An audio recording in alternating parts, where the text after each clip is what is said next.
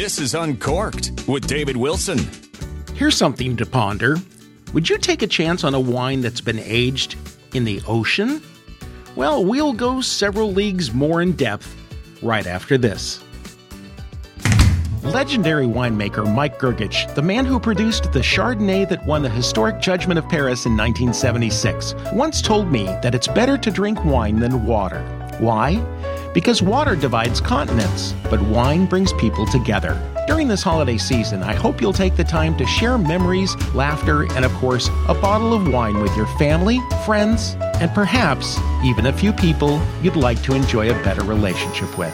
Happy holidays. Central Florida residents are about to get the first taste of ocean-aged wine, a new process being referred to as Aquaoir. That could be a game changer for the industry. This process was conceived by Gustavo Gonzalez, a California winemaker who's directed the project for over two years, in which barrel-fermented Cabernet Sauvignon was bottled and then, in secure crates, dropped into the sixty feet deep Charleston Harbor in South Carolina. At a private dinner on October twenty-fourth, two dozen guests at the Palm in Orlando had the chance to sample the wine produced by Miro Winery.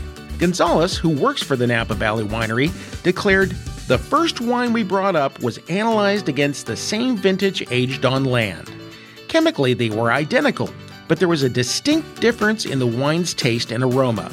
The submerged wine had aged nicely with well-structured tannins."